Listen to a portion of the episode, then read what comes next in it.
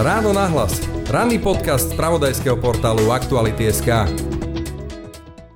V štúdiu mám v tejto chvíli nášho kolegu, komentátora Aktualit Luba Jaška. Vitaj. Ďakujem.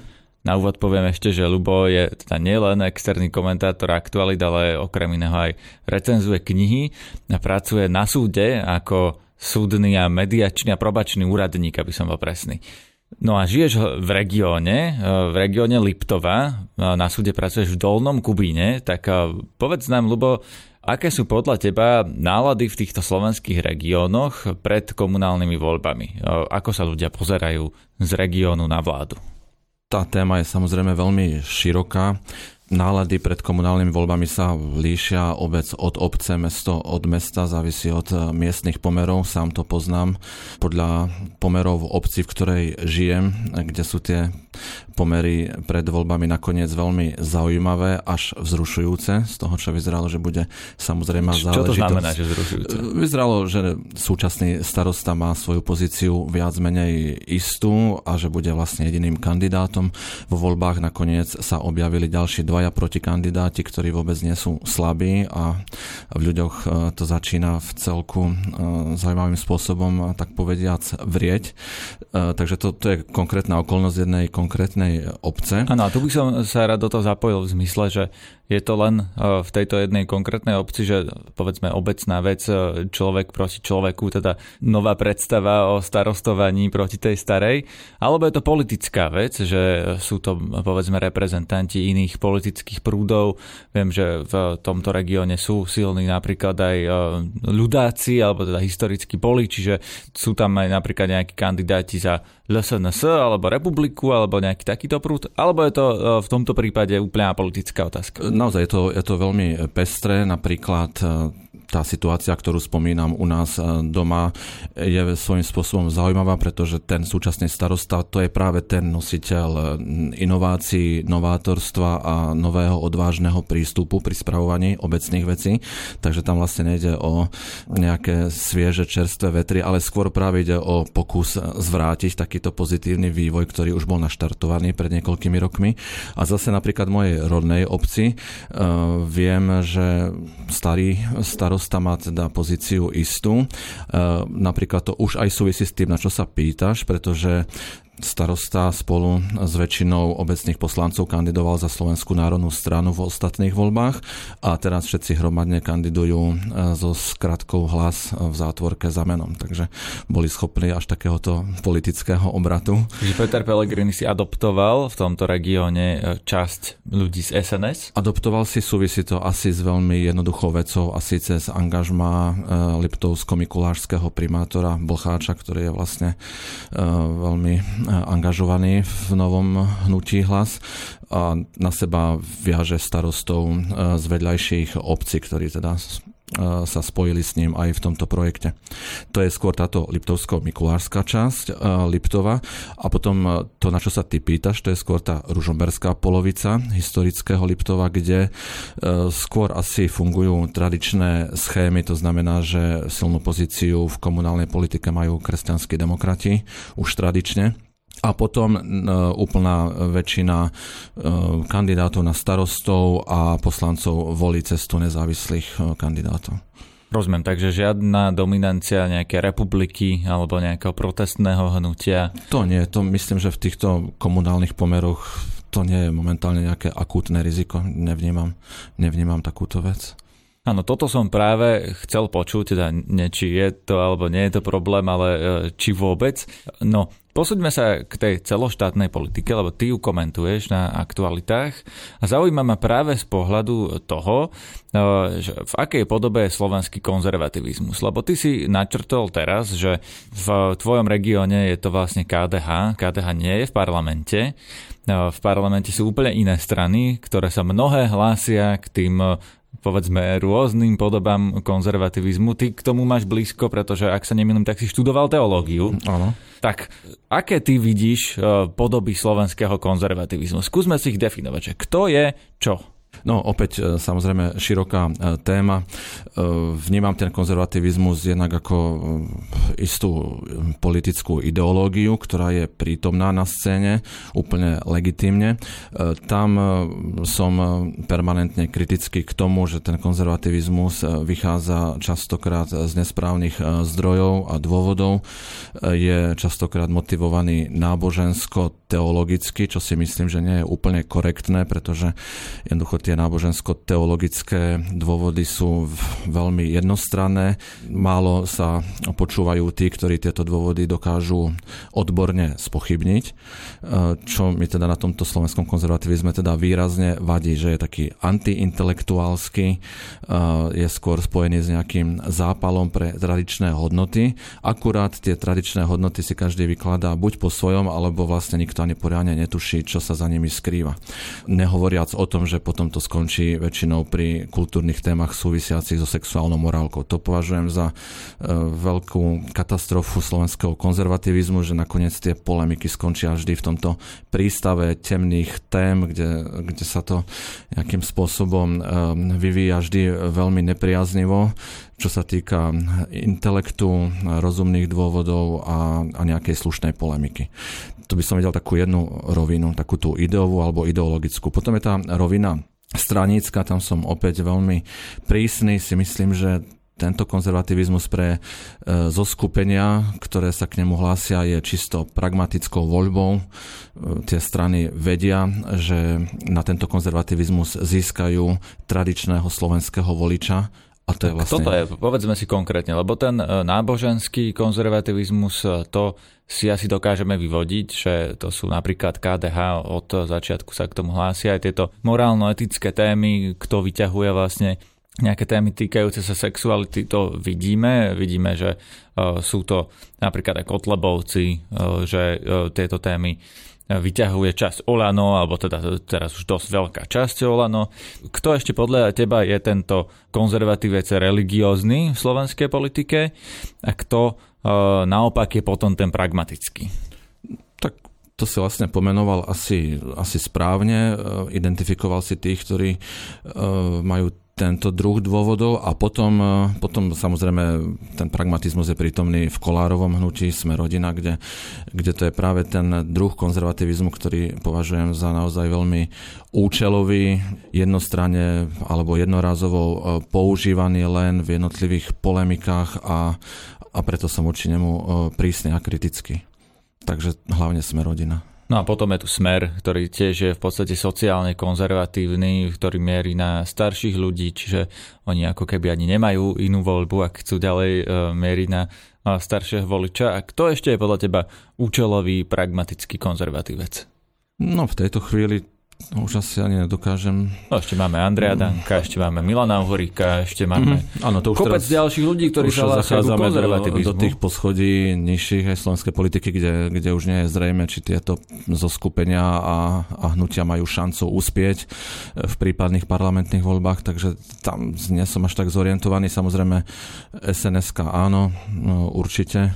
Potom sú tam tie potenciálne polemiky, pri ktorých aj, aj za ľudia napríklad e, radšej volia vždy konzervatívnejšiu cestu, lebo nahlas povedia, takýto je náš volič, nechceme ho dráždiť a vyrušovať Rozumiem, áno, ten volič je momentálne dvojpercentný, ale to sa zrejme zmení, pretože sa chystá nový projekt Mikuláša Zurindu, už on o tom začal rozprávať. E, ja som mal minulý týždeň v relácii na rovinu Milana Majerského, predsedu KDH, ktorý hovorí, že sa s ním stretáva že sa spolu teda dohadujú na niečom, ešte sa nedohodli, ale že vraj po komunálnych voľbách to nejako môže pokročiť.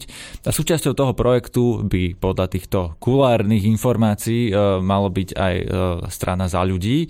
Veríš tomuto projektu? Myslíš si, že to môže osloviť e, akého voliča na Slovensku? Toho konzervatívneho a teda vezme to hlasy tým ostatným konzervatívnym silám? Alebo to bude taký ten pravicovo-liberálno, alebo teda ekonomicky liberáli, ktorí sú vlastne v Saske? Tam ja by som uh, videl uh, budúcnosť tohto projektu práve na iných deliacich líniách práve by som to konzervatívno-liberálne delenie tam veľmi nepoužíval. Skôr si myslím, že ambíciou tohto prípadného zoskupenia alebo tohto projektu bude osloviť voličov, ktorí e, žiadajú politiku racionálnu, e, slušnejšiu, určite takú praktickú, použiteľnú pre bežný život a to by mala byť tá deliaca línia, ktorá bude pre nich e, dôležitá. Takže tam si myslím, že tie konzervatívno-liberálne delenia asi, asi nebudú úplne prvoradé. Z tohto pohľadu sa mi to zdá byť aj, aj sympatický nápad.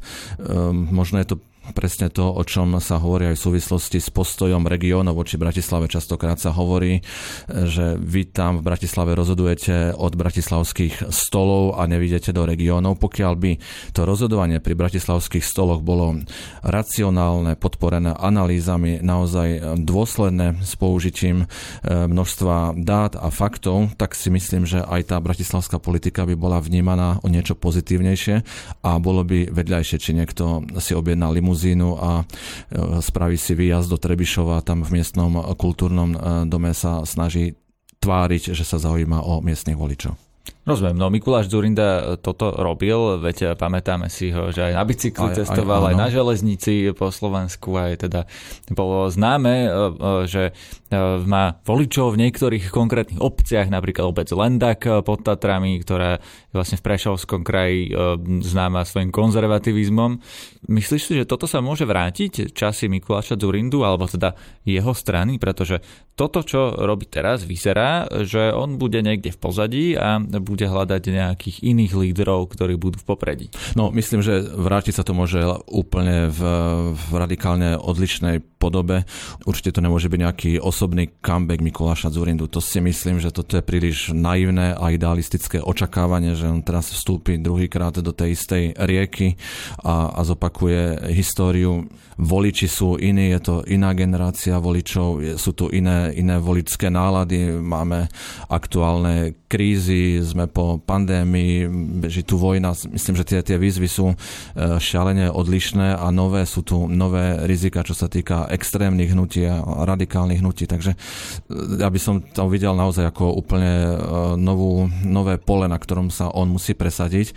A pokiaľ by to chcel nejak mechanicky zopakovať, tak to nie, tomu by som šancu nedával. Rozumiem, nadviažem na to, čo si teraz povedal, že máme nové výzvy, napríklad ten radikalizmus, napríklad vojnu. Okolo toho eh, je množstvo konšpirácií, ktoré teda tu nie sú len s vojnou spojené, ale datujú sa hlavne od toho roku 2014, keď Rusko zautočilo prvýkrát na Ukrajinu, pretože už vtedy vypustili kopec hoaxov no a tie sa na seba nabalujú. To vieme, že aj preskúmané, že e, to má taký efekt, že keď veríš jednej konšpirácii, si nachylnejší veriť ďalšej a ešte nejakej inej. Potom ti to vytvorí obraz e, sveta v hlave, ktorý je vlastne ten konšpiračný. No a tu ma zaujíma to spojenie so slovenským konzervativizmom, lebo Zdá sa, že mnohí slovenskí konzervatívni komentátori často konšpirujú. Môže to byť len môj názor alebo moje zdanie, preto sa teba pýtam na jeho verifikáciu, či aj ty máš takýto dojem. A hlavne to nie je len slovenský fenomén samozrejme, ale veď e, napríklad Donald Trump je úplné zosobnenie e, tohto e, konšpirátorského konzervativizmu, ktorý on vlastne klame v jednom kuse. Veľakrát mu to dokázali, že klamal a napriek tomu má svojich voličov v republikánskej strane značné krídlo ho podporuje. Prečo je to tak? Ako súvisí konzervativizmus s konšpirátormi? My samozrejme vieme, že môžu byť aj e, nekonšpirátorskí konzervatívci, ale mhm, zjavná nejaká súvislosť tam je. Napadajú mi k tomu asi dve poznámky. E, prvá je tá, že častokrát je ten akoby konšpirátorský alebo naozaj konšpirátorský prístup k veci e, v podstate záležitosťou osobnou, závisí od toho konkrétneho človeka, ktorý je ochotný sa posunúť týmto smerom. To je jedno ale Lebo to sú tí moderátori amerických televízií, to... aj naši komentátori, aj to politici. To asi nepoperieme, že to je politická uh, záležitosť. Áno, áno, aj áno. A potom je tá druhá vec, uh, ktorá mi napadá. Myslím si, že tam je čosi také skryté, kde si, kde si v hlbinách duše, keď to poviem tak poeticky, že tí konzervatívni intelektuáli alebo komentátori a glosátori uh, majú nejakú takú tendenciu jednoducho ísť proti prúdu a momentálne sa im zdá, že toto je jedna z ciest, ako ísť proti všeobecnému platnému prúdu, proti tomu mainstreamu, proti tomu stredu. Je tam až dokonca taký akoby pseudoduchovný dôvod, že teraz nemôžeme stále ťahať káru s celým svetom, musíme sa trošku odlíšiť, zastať si svoje pozície, buďme trochu odvážnejší, ako sú ostatní, povedzme nahlas veci, ktoré sa vraj hovoriť nemajú alebo nesmú. Ja, to, to, tu mi e, niekoľko vecí hneď nedáva logiku, pretože mm-hmm. tak e, za prvé, čo je mainstream? Mainstream z môjho pohľadu na Slovensku je konzervativizmus. Áno, ja s tým súhlasím, ale teda v ich, v ich očiach a v ich pohľadoch je to presne naopak. Majú pocit, že je tu už prítomný istý spoločenský prúd, nie je priamo ani politický, ani len striktne mediálny, ale nejaký spoločenský prúd vytváraný áno aj médiami, tvorený verejnou mienkou, nejakými verejnými autoritami, elitami, ktoré sa k tomu postavia a ten považujú za, za viac menej liberálny a spoločensky uvoľnený, lebo sa tam um, hovorí o tolerancii k inakosti, hovorí sa o témach, ktoré sú už podobné politickej korektnosti a to už je, to už je pre nich výstražná kontrolka, že pozor, aha, tu už niekto chce byť politicky korektný, to znamená, že existujú nejaké témy, ktoré sú tak trochu tabuizované a my, konzervatívni odvážlivci, sa ich skúsime prekonať a prelomiť. Počúvate podcast Ráno na hlas. Nedávno som mal o tomto konverzáciu e, s kolegom, ktorý je tiež e, z regiónu Oravy a ten povedal takú vec, že e, on na tej Orave sa stretáva s mnohými podporovateľmi LSNS a zaujal ma jeho veta, ktorá bola, že aspoň nežijem v bratislavskej bubline. Môj pohľad na toto je úplne opačný, že bublina vlastne nie je Bratislava, alebo dal by sa nepovedať, že tým myslením je viac súčasťou akože širšieho svet, sveta v zmysle proste európskeho kontextu.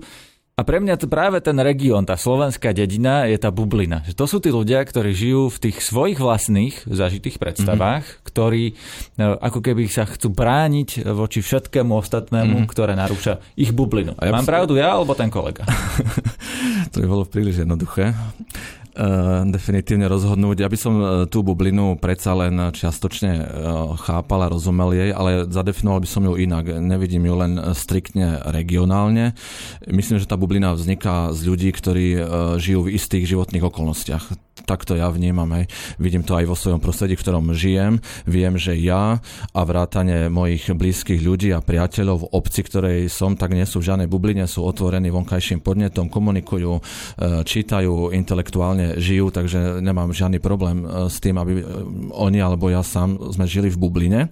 Ale potom sú ľudia, ktorí sa do tej bubliny dostanú životnými okolnostiami, jednoducho nízkym príjmom, nemožnosťou zmeniť životnú pozíciu, nedostatkom nových príležitostí, inovácií, jednoducho ľudia, ktorí musia zostať pri e, slabo platených manuálnych e, prácach, e, ktorým sa napríklad aj tie rodinné štruktúry nejakým spôsobom nevynovujú, nedostávajú nové podnety, ich deti si berú za partnerov ľudí z blízkeho okolia, tak to je taká reálna, praktická životná bublina a nevidel by som ju ako nejak striktne ideovú alebo názorovú.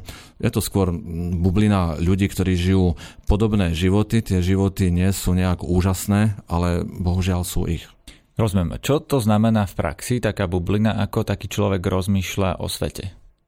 Buď o ňom rozmýšľa veľmi málo, práve tejto chvíli si spomínam na niekoľko rozhovorov z ostatných dní, keď som z hodou náhod stretol dve, no v podstate mladé kolegyne, ktoré veľmi podobnými slovami povedali, že ich nezaujíma nič iné, nezaujíma ich ani Matovič, ani predčasné voľby, nezaujímajú už vôbec Ukrajina a Putinová budúcnosť. Normálne potrebujú, aby sa mali dobre oni a ich deti. A povedali to veľmi dôrazne a takým spôsobom, že nebolo možné pochybovať o tom, že to myslia vážne.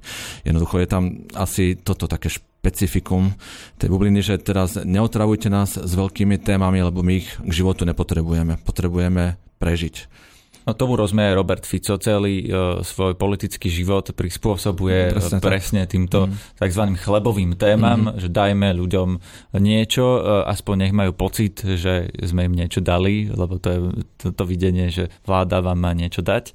A vidíme to aj v televízii napríklad, keď pozeráme hlavné správy v hlavnej komerčnej televízii, tak Ukrajina napríklad sa tam niekedy vôbec nedostane do správ. A to som bol úplne šokovaný, keď napríklad teraz ukrajinskí vojaci výrazne pokročili minulý týždeň a na Markíze to v správach e, prakticky mm. nebolo v, myslím, že v nedelu minulý a týždeň. Funguje tam istý nejaký pretlak tém, tí ľudia... No hlavne mm. celý čas je tam to, že bude sa zdražovať, jedlo je drahšie, za plyn, mm. kúreň. A to je, to je téma, viac. ktorá ich neopustí. O tej nepovedia, že dajte nám s ňou už pokoj, už nechceme Áno, o tom to počuť. je presne to, čo mhm. vlastne mm. Slovákov zaujíma. A keďže toto je televízia pre väčšinový vkus, tak ty si mi vlastne teraz popísal uh, väčšinového Slováka. Väčšina Slovákov uh, v regiónoch rozmýšľa takto, že ich nezaujíma tá Ukrajina, ich vôbec nezaujímajú väčšie témy, iba uh, sa zaujímajú sami o seba?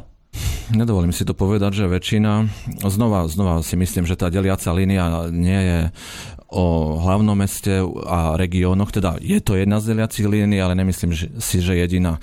Jednoducho tie deliace línie vznikajú každý deň na novo pri rozličných príležitostiach.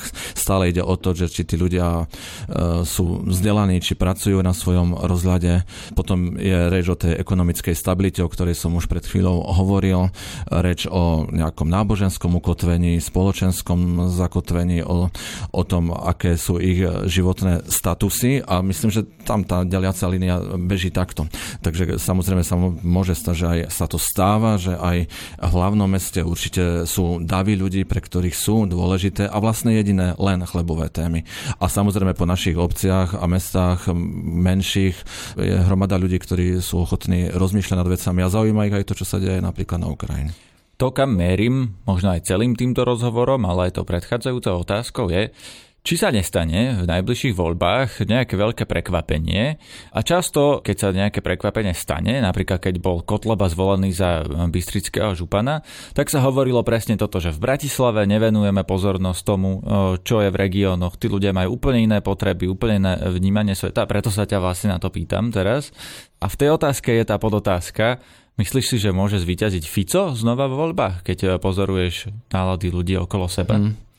Môže, aj keď samozrejme to ani náhodou nie je moje prianie, je to skôr teda tá najčiernejšia predstava. E, môže. Myslím si, že všetko závisí od miery mobilizácie tých, ktorí nechcú takýto scenár. A bojím sa, že tá miera mobilizácie je momentálne na veľmi nízkej úrovni. E, znechutenie z toho aktuálneho štýlu politiky je také veľké. Častokrát to vo svojich komentároch píšem a väčšinou je to záverečná pointa, že jednoducho to vedie k tomu, že mnohí e, ľudia pri najbližších parlamentných voľbách budú ochotní radšej zostať doma a budú ignorovať svoju možnosť ovplyvniť veci verejné. E, tak e, skôr si myslím, že teda bude závisieť od, od miery mobilizácie tých, ktorí, ktorí vidia veci inak. Čiže táto vláda ľudí vlastne odradila od participácie na politike? Doterajšom priebehu svojho vládnutia určite. Na druhej strane zase nevidel by som to tak tragicky. Myslím si, že ľudská pamäť nie je zase až taká, e, taká veľká a objemná, aby tí ľudia v sebe držali všetky staré krivdy. Poznáme to všetci zo svojich osobných životov. Stále je tam šanca, že ľudia na tie, na tie zmetky a všetky kritické situácie pomerne rýchlo zabudnú a, Myslíš COVID? a začnú na čistom... Či aj vládnu krízu? Áno, myslím v podstate všetko. COVID a všetky následné reakcie s ním súvisiace plus plus, tie aktuálne prekáračky a, a mocenské hry, ktoré ich neskutočne otravujú, to je úplne evidentné, že ich otravujú. Možno tak ako aj my, komentátori, aj bežní ľudia počase nejakým spôsobom tie spomienky na to vyblednú a e, príde zase samozrejme volebná kampaň, ktorá prinesie vlastnú dynamiku, bude závisieť od toho, ako aktéry tej kampane ľudí oslovia, takže tie veci sú veľmi otvorené a sú tam aj nejaké stopy nádeje. Počúvate podcast Ráno na hlas. Ešte jednu tému by som rád otvoril a to je to, čo som spomenul na začiatku, že ty si vlastne aj súdny úradník. Ako to funguje e, na slovenských súdoch e, z tohto pohľadu úplne z dola z regiónu? V akom stave je podľa teba slovenské súdnictvo? A tým myslím, či vás je tam málo alebo veľa, či sa ti kopí na stole 100 prípadov za týždeň, alebo mm. či vás je dosť na vašu prácu. Mm. No ten môj e, pohľad na vec e, je limitovaný tým, že pracujem naozaj na malom, jednom z najmenších okresných súdov, ktorý v rámci súdnej mapy vlastne už o niekoľko mesiacov prestane formálne existovať a začlení sa k inému okresnému súdu, v tomto prípade námestovskému. Takže tam tá atmosféra na takomto malom súde je poviem také slovo, ktoré neviem, či je úplne vhodné, naozaj, že pohodová, prívetivá, ľudia nie sú nejak vynimočne vystresovaní množstvom práce, nie sú tam žiadne veľké dramatické veci, hoci momentálne sme mali jednu dramatickú záležitosť, ktorá súvisela s našim súdom, išlo o rozsudok nad uh, miestnym uh, kňazom, ktorý bol teda odsúdený za sexuálne obťažovanie, ale okrem takýchto výnimočných situácií sa tam nedieje nič také veľké, ktoré by, čo by skončilo v médiách, takže jednoducho... Tak rovno nadviažem, ak mm. hovoríš, že tam pohodová atmosféra atmosféra, nemáte tak veľa práce. Treba tú súdnu reformu? Treba zlučovať tie súdy z tvojho pohľadu? Pravdu povediac, e, v rámci tých súdov málo kto rozumie zmyslu toho zlučovania. E, ľudia akceptujú, teda keď hovorím o kolegoch, e, potrebu špecializácie, to, to ich oslovuje, ale zdá sa im, že by sa to dalo dosiahnuť aj iným spôsobom. Zdá sa im príliš veľký objem komplikácií s malým efektom, keď to poviem takto múdro. Jednoducho tá, tá námaha, ktorá bude spojená o niekoľko mesiacov so spájaním tých agent jednotlivých súdov, všetky tie technické technické náležitosti, personálne zmeny, zdá sa im to jednoducho jeden obrovský balík problémov, ktoré by e, vôbec nemuseli byť, ktoré sme si jednoducho sami vymysleli. Mm, a... tu ti skúsim oponovať, tie mm. sú jednorazové, ale ten efekt môže byť e, dlhodobý. Ten efekt, dúfajme, že teda nejaký pozitívny bude. Bežní pracovníci justícii si ho ale však nevedia predstaviť. Sú presvedčení, že e, sudca je natoľko zrelý, aby dokázal rozhodovať aj rozličné agendy. Pokiaľ sa bude špecializovať, bude to asi pre neho príjemnejšie, ale e, nie sú si istí tým, že e, to povedie k väčšej kvalite rozhodnutí. To, čo ľudia na súdoch e, cítia, je to, čo sa aj v médiách možno menej uvádza. Sú presvedčení, že to, čo verejnosť trápi vo vzťahu k súdom, že súdy rozhodujú pomaly, tak napríklad to je častokrát nie vinou súdu a sudcov a pracovníkov súdov, ale jednoducho vinou strán sporu, ktorí sami jednoducho organizujú nekonečné obštrukcie, aby tie súdne konania naťahovali. Áno, tu mi úplne nahrávaš na smeč, lebo uh, moja ďalšia otázka sa práve tohto uh, týka, že v pripomienkovom konaní momentálne je návrh uh, už ex-ministerky Márie Kolikovej, ktorá navrhuje reformovať ten trestný poriadok tak, aby sa tie obštrukcie robili ťažšie a je obava momentálne, takú som počul obavu, že nový minister, ktorý je advokát, ako advokát vlastne nebude mať motiváciu tie obštrukcie rušiť, pretože advokátom obštrukcie vyhovujú. Čo si o tom myslíš ty? No, tak je to len jedna časť agendy, pokiaľ ide len o legislatívne zmeny v trestnom poriadku, to je len e, naozaj výrez Ale to celý systém práce. fungovania trestného práva zase. Áno, len v tom trestnom práve si myslím, že tam práve tie páky sú pomerne silné, tam tie obštrukcie, tam sa najviac uplatňuje represívny akýsi mocenský prístup, tam jednoducho, keď e, beží trestné konanie voči nejakému obvinenému alebo obžalovanému, tak tie jeho možnosti sú obmedzené, lebo v konečnom dôsledku sa môže stať, že mu jednoducho na dverách naozaj zazvoní policajná hliadka a sú ochotní dotyčného um, aj eskortovať e, na súd. Áno. Takže, tam... Takže naznačuje, že problém je v tých civilných sporoch, áno, že keď sa tam... súdite o majetok, e, rozvod, Presne niečo tak, takéto. obchodné veci, e, civilné záležitosti, kde tie obštrukcie teda asi budú pokračovať. Ale aj tam prebehla reforma, tam sa prijali tri nové kódexy to nepomohlo? To, stále je to tak, že sú tam tieto isté problémy?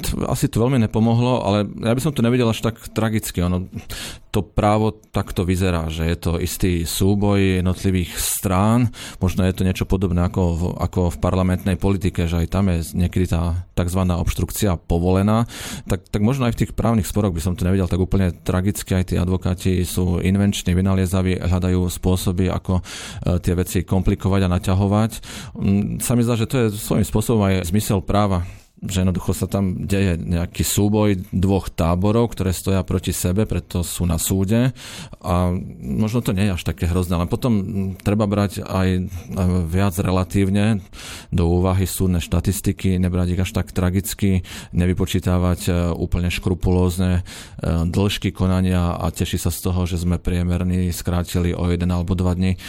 Ja by som tam videl takéto širšie kontexty a súvislosti a potom to vyzerá inak.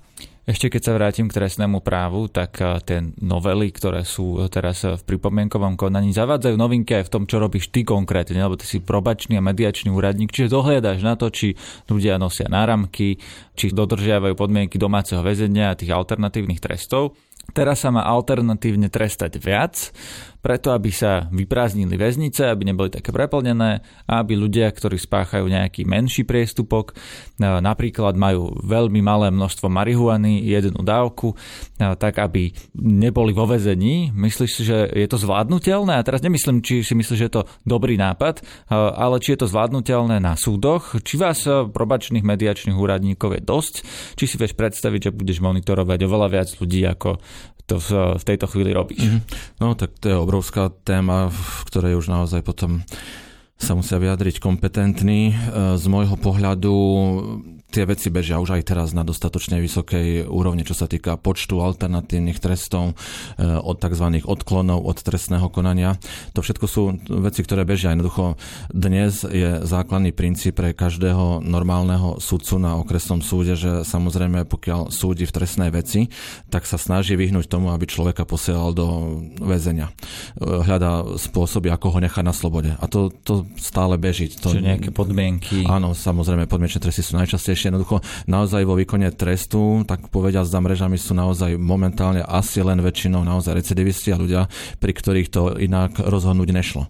Ale každý, kto nejakým spôsobom môže zostať na slobode, tak zostáva, vykonáva povinné práce, e, dostáva e, podmienečný trest s probačným dohľadom alebo prípadne aj domáce väzenie, hoci to je trest, ktorý sa teda až tak veľmi ešte nerozšíril. Takže Prečo sa nerozšíril? Lebo ja keď som sa o tomto rozprával so sudcami, keď sa to zavádzalo, tak tvrdili, že máme málo úradníkov. Počet úradníkov, o tom sa teraz debatuje, viem o pokusoch ich navýšiť počet kolegov, ktorí by teda robili túto agendu. Existujú nejaké európske projekty, vďaka ktorým napríklad sa už ostatný rok e, nevenujem e, mediáciám, ale venuje sa im špecialistka pre trestnú mediáciu, ktorá sedí na vedľajšom okresnom súde a robí tieto mediácie pre širší región, takže nás tiež odbremenila od tejto práce, takže toto je klasická otázka rozpočtových možností, tabulkových čísel. E, tá moja pozícia je špeciálna v tom, že ja mám naozaj na tom mojom konkrétnom súde tých vecí mimoriadne málo. Celkový nápad trestných vecí je pomerne nízky nízky, keď to poviem zjednodušene, ľudia akoby prestali páchať toľko zla. Uh, takže asi takto. A potom to, to domáce väzenie, zdá sa, že je to trest pre nejakého vysnívaného, ideálneho odsúdeného, ktorých je málo. Človek, ktorý je s veľmi stabilizovanou životnou pozíciou, ktorý má stabilné zamestnanie, dokáže sa aj inteligentne postaviť e, k podmienkam tohto trestu a jednoducho takých, takých ideálnych odsúdených je málo, pretože pokiaľ taký odsúdený alebo obvinený teda existuje, tak e, väčšinou nie je dôvod, aby nemohol dostať podmienečný trest. A pokiaľ nie je možné uložiť podmienečný trest, tak potom sú to ľudia, u ktorých to nejde. Sú to jednoducho vážni recidivisti alebo, alebo ľudia, ktorých naozaj tie životné spôsoby sú rozbité, nemajú žiadnu konkrétnu prácu v našom regióne je bežné, že väčšina tých mojich odsúdených e, pracuje len brigánicky, na čierno, bez pracovných kontraktov. Keď nám niekto povie, že v domácom väzení mu podľa pracovnej zmluvy nastavíme režim odchodu z jeho obydlia od rána od 6. do popoludňa od 3. tak to nie je reálne, pretože ten človek žiadnu takú fixnú pracovnú dobu nemá. Rozumiem. Ďakujem veľmi pekne, to bol Lubo Jaško, komentátor Aktualit, ktorého texty si môžete na aktualitách pravidelne čítať. Ďakujem za pozvanie. Všetky podcasty z pravodajského portálu Aktuality.sk nájdete na Spotify a v ďalších podcastových aplikáciách.